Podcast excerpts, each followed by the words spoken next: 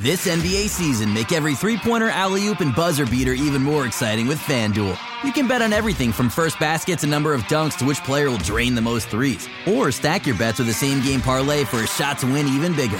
It's quick, easy, and you'll get your winnings fast. So download the app today and see why we're North America's number one sportsbook. Make every moment more with FanDuel. 19 plus and physically located in Ontario. Gambling problem? Call 1 531 2600 or visit connexontario.ca. Some cars are comfy on the inside, but don't have power on the outside. And some cars have the horsepower, but none of the comfort. I used to think there weren't any cars that were the total package, but that all changed when I got my Honda SUV. It's rugged and sophisticated, and right now, Honda has deals on the entire Honda SUV lineup CRV, HRV, Pilot, Passport, you name it. So if you're looking for a car that's the total package, the only place you'll find it is at your local Honda dealer. Hurry before they're all gone.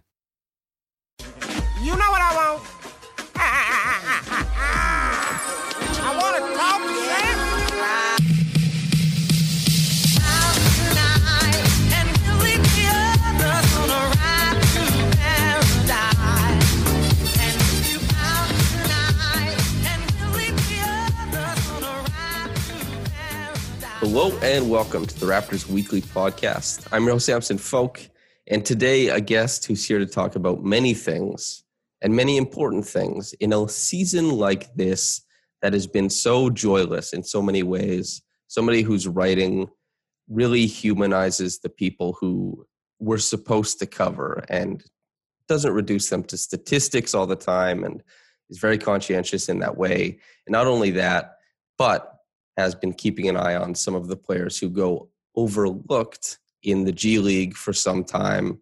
You know her from breaking the Paul Watson news. You know her from Dishes and Dimes podcast and basketballnews.com. Kelsea O'Brien, how are you doing? I'm great. Thank you for having me. Yeah, I'm excited to talk about it. So, the first thing I want to talk about is Paul Watson. Everybody, you know, from Robel saying, hey, this guy's got some on ball wiggle, to everybody realizing that he's a heat pump. He had that 24 point game in the bubble last year. He had the one of the most efficient 30 point games in Raptors history just in the past couple weeks. And he looks like, well, not only that, but Nick Nurse has also been quite happy with his performances as well. And it's tough to take anything Nick Nurse says, you know, at face value. But before things started getting really shaken up, it seemed that Paul Watson had earned the eighth man in the rotation spot. What have you made of his season and kind of his journey to this point?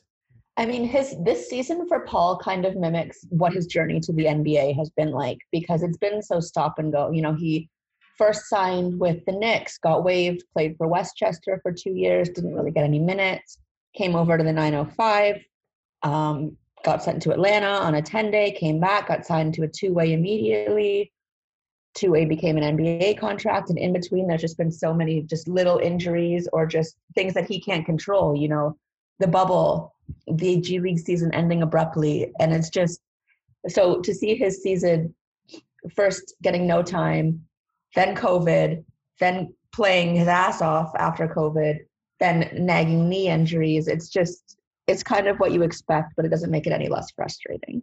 I guess when I think about that type of journey, there's few things that are more up and down than a borderline NBA, MLB, NHL, you know, so- soccer player, whatever it ends up being. Has he spoken to you at all, like in, pieces or just in conversation about what that journey is like and like what type of, I guess, what would the term be? Fortitude it takes emotionally to get to this point, especially with everything in the world being so uncertain that you have to kind of grind through that aspect of your job as well? Uh, yeah, he's spoken about it. I mean, he he's such a he's got such a wise soul for someone who's only 26 years old. He takes it a lot better than I would when you know he's getting these minutes and all of a sudden he's getting none and he just kind of takes it as it comes. But that's not to say like he doesn't get frustrated with the things, not necessarily the things that are out of his control, but the things like you know, being stuck on the bench when he knows that he can produce so much more.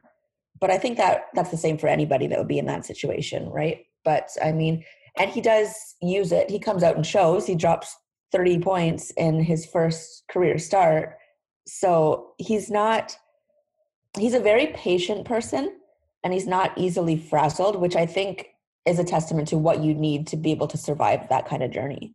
Yeah, that makes sense. As far as what you're looking for towards the end of this year and going into next year, is there an expectation of what you'd like to see given his role with the team and what you might want? I mean, what I want would be, you know, Paul Watson playing every minute of every game, um, being first team NBA and making the All Star game, but that's probably not going to happen. So realistically, I think he should probably be maybe the seventh or eighth man off the bench because he can provide for you in those minutes without this, like your leading scorers in your starting lineup. He can provide the scoring from multiple different places. He's not just like stick him in the corner and shoot a three. He is so much more than that. And I think once he gets that opportunity, he will be able to show that and his minutes will increase as will his role. Yeah, I think that's a good point. I'm interested what you think about his defense as well, because as you say, he's not just limited to he, he's not just a corner shooter. He can relocate off ball. He has some dribble combos. He's worked in the pick and roll in past games. There's some on ball wiggle there.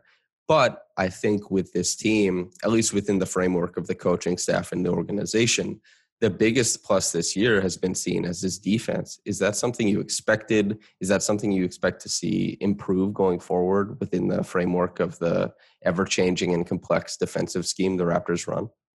Yeah, I think that's just it, is that it, it is so complex and he hasn't really been in it for a long time. And when he is, it's sort of stop, start, stop, start. And you can't really, when you don't have a solid, like regular team, it's hard to kind of develop those defensive schemes and put yourself in them. So he's kind of he's done done the best with what he can again because he's just kind of used right now for spacing. We have seen him clamp a few guys up, but um, I think his defense will improve, and I think it'll improve when he's given a designated thing to do on defense rather than just spacing the floor. Mm-hmm. So Freddie Gillespie, he just got signed to I think it was a two year contract that's reporting via Blake Murphy and Shams Charania just in the past hour. And so hell yeah, first of all, we talked about this a little bit prior to the the recording, but that's that's incredible that Freddie got signed on. What have you made of him in his short stint so far with the team? I know he's already become a fan favorite of sorts. He is just a little breath of fresh air. Well, not a little, he's massive, but he is just so wonderful because he rebounds every possession like it's do or die. And when you're on a 10 day contract, it, it really is.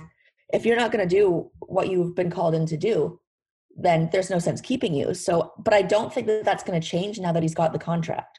I think he's still going to rebound. I think he's still going to defend. I think he's still going to do all the things that made the Raptors want to sign him in the first place and as far as like the human aspects the thing that obviously raptors fans have been looking for a guy to rebound to catch pocket passes without you know bobbling the ball out of bounds and even to add like a vertical threat to the floor something khem birch has really done in the past few games. But freddie gillespie his ability to compete on the boards and and compete against other big men defensively obviously that endears him to raptors fans but the human aspect, the personality aspect of it too, is that he's incredibly likable.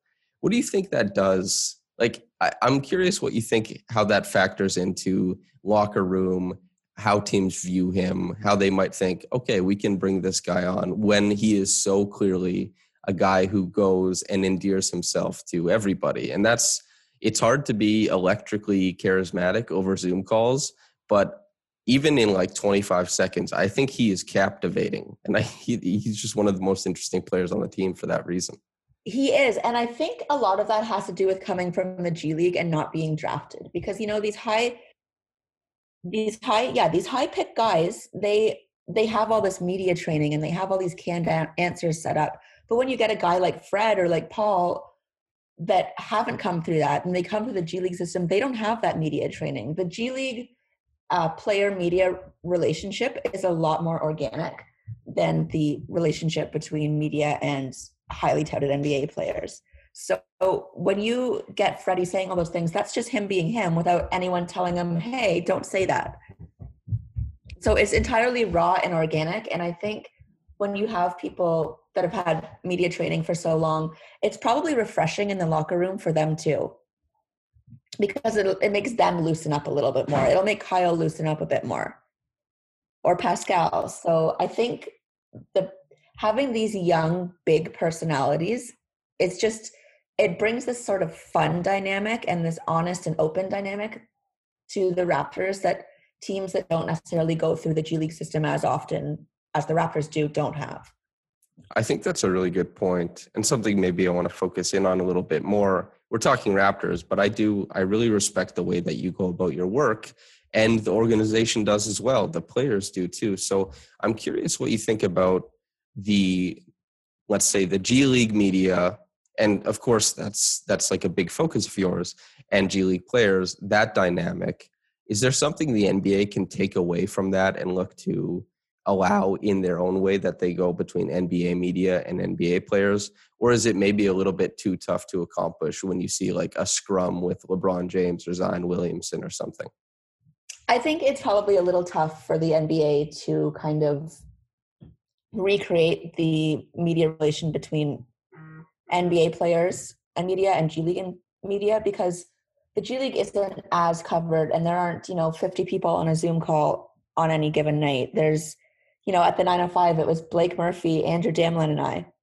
And that was it, night in and night out. And because it's so small and so close, you get closer to the players and they are more open to you because they've seen you around. They know you, that you, they know you're not there with some ulterior motive trying to do them dirty. They know you're not going to take one of their quotes out of context and have it all over the front page of everything. So I think it's just the honesty and trust built in the G League is something that can carry into the NBA. If the same media members follow these players from the G League to the NBA, I think you're going to get a lot more open and honest, organic answers from them because they trust you.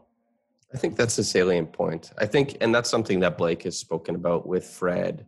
And Blake, you know, is starting a little bit earlier than you getting the the roots in with guys like Pascal and Norm and uh, and Fred. Those guys are more trusting of him than I think other writers, as they should be, because there is that is the human element. is It's a relationship dynamic that can't be created in a very short amount of time. It's as you say, something that happens seeing you every day with you. Not only you know asking questions, hey, what about this play that you ran why was that special but bringing a cookie or something like that there's there's a bunch of different aspects to it that i think is um, really great. But is there what is the aspect you miss most? And what are you most excited for when they finally come back to canada and that's something that you can do in person rather than over a zoom call? Honestly just being there just just seeing them in person and then seeing their reactions watching them on the bench all the things you can't see when you're watching it on a screen. Like I, the things that I, I notice about these players when I'm in the same building as them, and the things that I notice when they're on the TV are two totally different things. Like you don't notice that they're the first ones up in the huddle no matter how injured they are or how many minutes they played you don't notice that i mean i miss i miss bringing them cookies i miss picking them up groceries if they need something from the store i miss just developing these relationships i miss watching Tyler Ennis's kids. Like these are just things that you don't get to do over Zoom. And there's so so many new players last season that I didn't get a chance to forge any kind of relationship with just because you have to pick and choose who you want to talk to and it's on Zoom. They don't know you as a person and I don't know them as a person. So why would they trust me? And so just in a more of an organizational sense then Yuta Watanabe Freddie Gillespie, Fred VanVleet, Pascal Siakam, the now departed Norm Powell, Paul Watson, Malcolm Miller. There's been so many players over the past couple years, and maybe you reached the fever pitch currently that have spent time in the G League and a lot of time in the G League. What do you think about the G League's impact on the Raptors? do you think that this is going to continue to be a very big way in which they team build and is it still a market inefficiency the way that it has been in the past i think people look to the raptor developmental system um, league wide because you see how many guys are getting poached from the raptors 905 organization especially you know Alize Johnson got a multi-year deal, deal mm-hmm. with brooklyn gary payton the second is with the Warriors. There's so many guys getting poached from the system. And I think, you know, we talk about the Nick Nurse hiring tree, but I think the 905 hiring tree is probably going to have a few branches of its own in the future of the G League. And rightfully so. I mean, the, the coaches down there, they know what they're doing. And I think, again, it's the human aspect of it. They want these guys to succeed, whether it's with the Raptors or whether it's somewhere else. That's their number one goal. Like the number one goal is get these guys in a position to succeed. Number two goal is a championship. And I think if you're running an, a G League organization, that's the way you need to look at it. You know, like this isn't going to make you a bunch of money. The G League's not going to make you money, but the players that come out of your system and do make a lot of money are going to be the ones that drive people to your organization. And we're seeing it happen pretty quickly. I mean, the Grand Rapids Drive, they were recently partnered with um, the Detroit Pistons. They ended that partnership just because of lack of money, and they are already joining. Is it the Denver Nuggets? I was right. It is the Nuggets. So yeah, Grand Rapids now joining the Nuggets, and so I'm wondering, it's uh well something I've really always liked about the NBA is that it's like this very high level, and not to get too politicized, but socialism. Basically, the only reason that Pascal Siakam can make a can earn a max contract is because LeBron James earns well he produces the value of like seven max contracts but as far as the way that the salary cap works he can't accumulate all that money so there's a there's a few players league wide who produce hundreds of millions of dollars worth of revenue but be, for the good of the league for the good of the player base those players don't get all of that, they can go seek other opportunities in endorsements and stuff like that.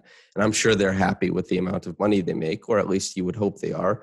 And the bottom end of the NBA gets, you know, it's getting a little bit more predatory with you look at the way that the Thunder have been running things and Luguentz Dort's his contract and stuff like that, and Moses Brown. But guaranteed contracts, very well paying for low end, that kind of stuff I think the thing that makes me happiest about the future of the G League is that if they are growing it out, if the NBA is able to, because there are so many prospects now and the game is growing, if they're able to kind of expand a minor league system, quote unquote, that they'll be able to pay better than any other type of minor league system. And I think that's the most important thing when you take into account that not just to be a farm but a place where people can find meaningful employment, even if it stops there.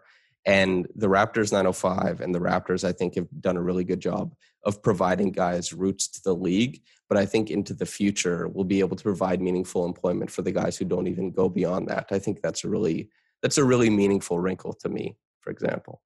Yeah, for sure. I mean, and the Raptors 905 do it well. You know, they have these guys and they sign them and then they immediately waive them. So they still get their signing bonus and then they get their G League salary as well. Or they'll have guys like Henry Ellenson who they'll reward with a 10 day contract, which is a significant amount of money just for a season well played with the 905. And then the the new rule with the way two way contracts work is that there is no, they don't get paid um, per game. They do get a flat rate of almost a half million.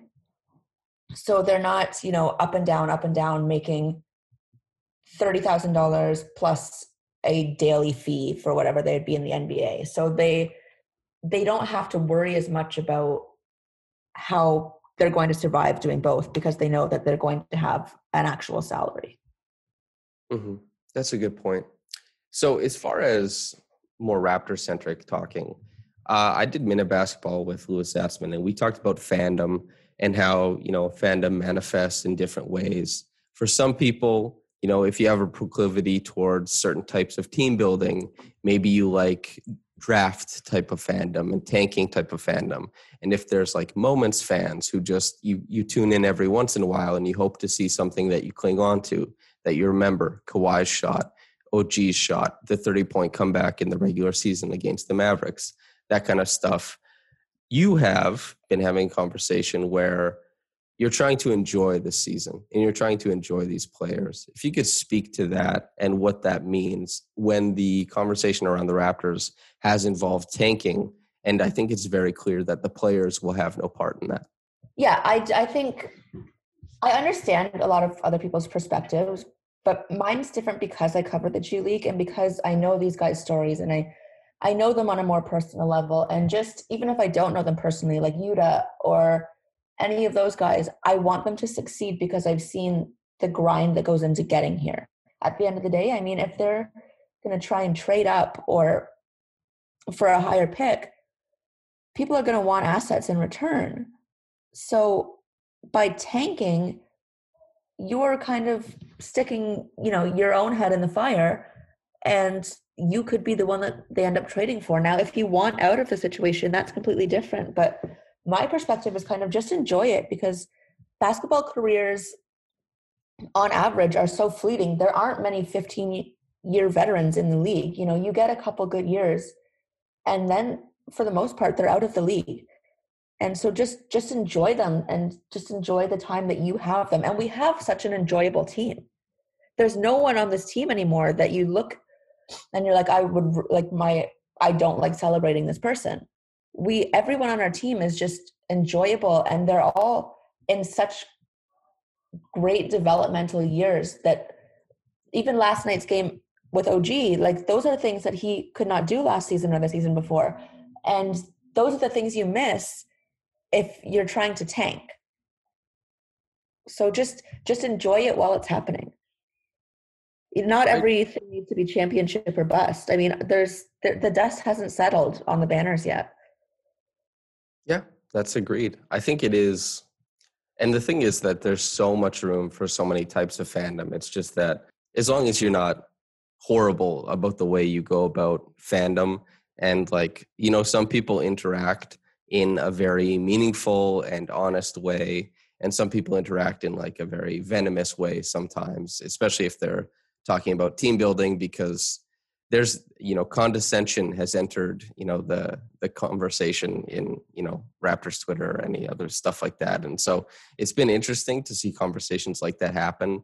But I do I appreciate your insight into that is that why don't we look at what these guys are trying to accomplish? Because as you say there is fleeting careers and everybody remembers Ben Uzoh for his triple double game that moved the Raptors down in the lottery but with that that was that meaningful for his career totally it, the Raptors however many years from now they're an organization who drafted a certain guy, whatever. But Ben Uzoh, the person, has that to remember forever. And he's trying to parlay these minutes into something meaningful down the road.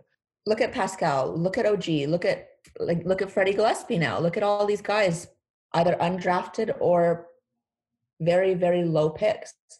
So it's not something that the Raptors really need. And I mean, we could get the number one pick, and this though this is a good draft, it could be another Andrea Bargnani. Yeah, and Bargnani, like that's the thing too, is it's a it's a crapshoot to some degree, and like the top of the draft can appear to be more certain and stuff like that, but it's it's always been something that's uh, it, it's tough to tell.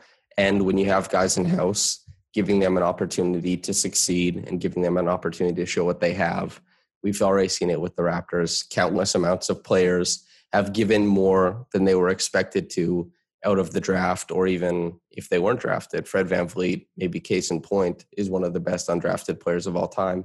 Pascal Siakam, one of the best players to ever be drafted at the, 20, the 27th pick, and OG Anunoby making his case for a very, very impressive player for a late round draft pick.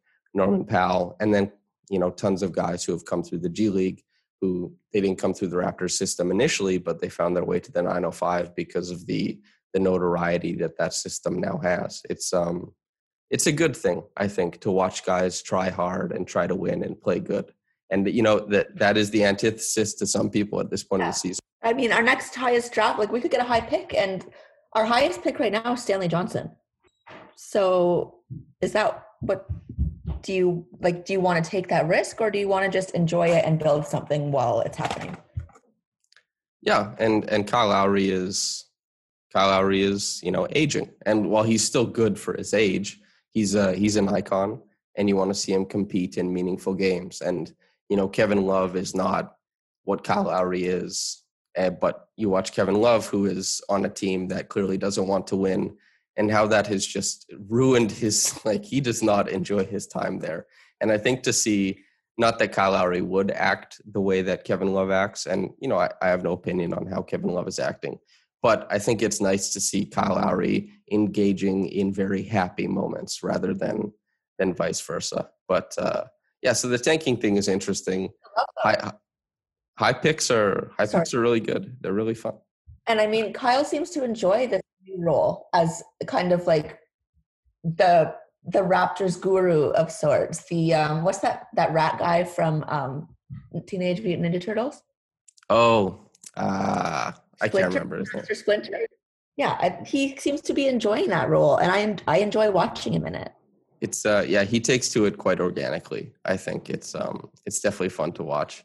As far as the rest of the guys on the team, Pascal, OG, what have you thought of their development so far this season? You highlighted it a little bit. Um, OG in the Brooklyn game, fallways, crossovers on KD, that kind of stuff. But as far as their season on the whole, what have you thought? I think that they're making the best out of a really bad situation.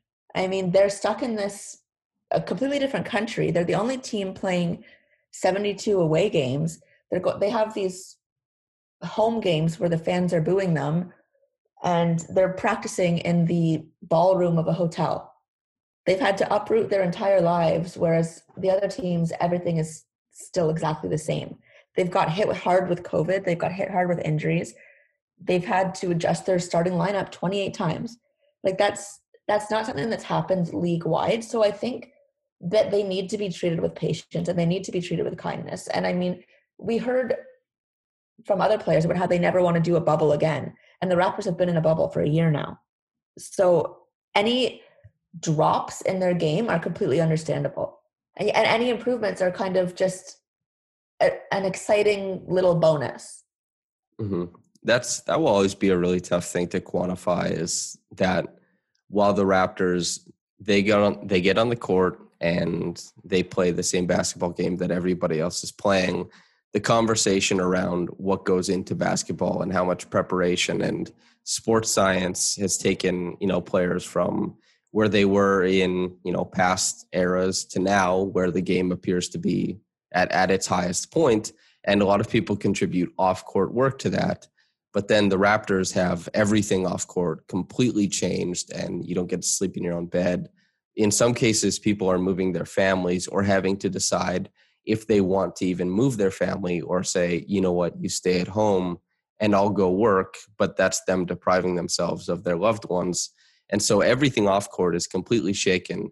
And so we have our on court measurements. You have impact stats. You have analytics. You have regular box score stuff. And none of that as deep as you want to go can account for what the raptors have been through and i'm really interested to see what happens next year and maybe down the stretch of this year a little bit too but i uh i'm excited to see these guys have an opportunity to bounce back in toronto because it's i couldn't imagine going through what they've gone through this year Yeah, can you imagine being a Raptor and not experiencing Scotiabank Arena?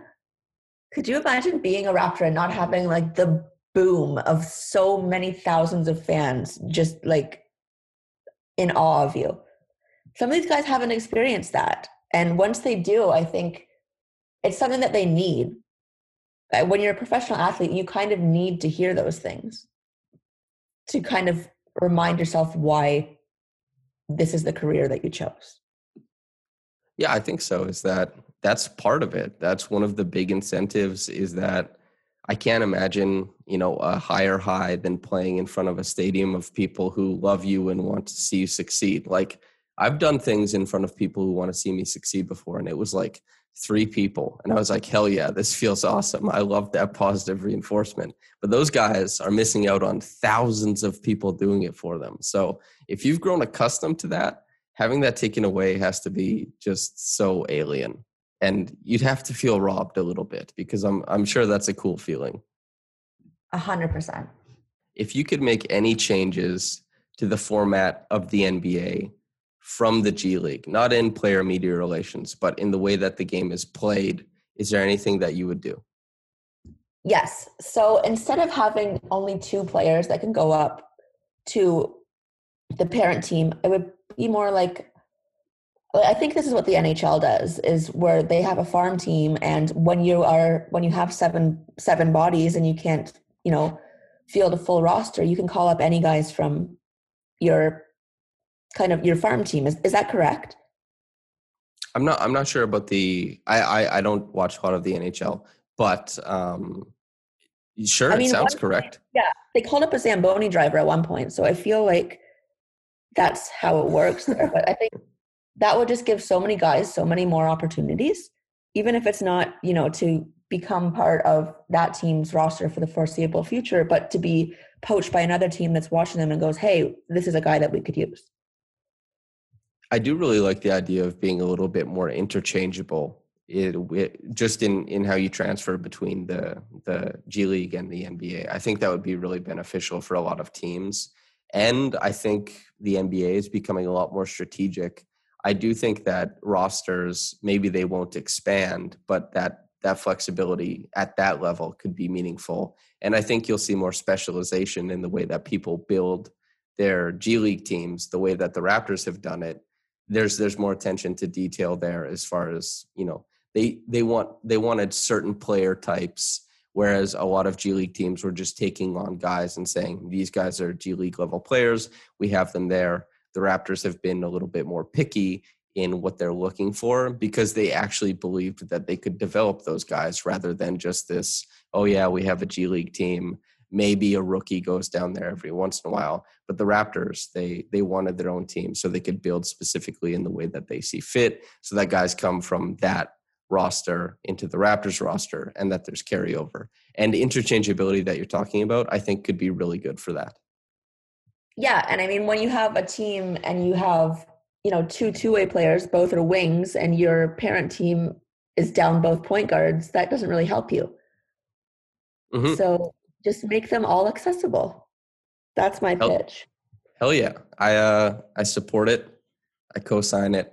And if you ever take it to City Hall and all that kind of stuff, I'll uh, I'll show my support. But Kelsea, thank you so much for lending your voice to this. You've dropped like 18 pieces of G League minutia that I was not aware of that I am better for knowing. And you've done it in a way that was so organic that I was just like, hmm, fun little nugget of information for me. So thank you for that. And thank you for coming on the podcast. Thank you for having me. And before we get out of here, the floor is yours to plug, plug, plug away. If there's anything you think that people should be reading, listening to, whatever, uh, let them know. Um, first of all, listen to Dishes and Dimes. Support Dishes and Dimes. Um, you can find all my stuff lately on basketballnews.com. Um, my most recent one was a piece um, on the strength conditioning coach for both the Orlando and Lakeland Magic. It's really interesting to hear about his journey. And if you are one of the people that's always arguing shooting mechanics, you should read it because he gives a lot of great information about that. Yeah, and uh, I will co-sign, very strong co-sign for the now credentialed Dishes and Dimes podcast, who the the group of women is becoming more notorious, not just within Raptors media, but within the NBA. Very cool to see and excited to see where that goes, how high that can go. So that's really cool. And Kelsea, your writing has a wonderful touch to it that I think very few people can emulate. And I appreciate your work, and I think a lot of people do too. So, listener, if you can support her in some way by engaging with her work, I think that would be meaningful for you that you'd be better for it, but meaningful for Kelsea that her stuff is being seen by more eyes. So, Kelsea, one last thank you, listener. Thanks for tuning in. But whether you got into it in the morning or at night, have a blessed day and goodbye. At American Public University, we believe higher education is not one size fits all. That's why we offer 200 modern programs that build on your knowledge and fit your schedule because we believe universities should adapt to the needs of students, not the other way around. American Public University, within reach, without limits. Online classes start every month.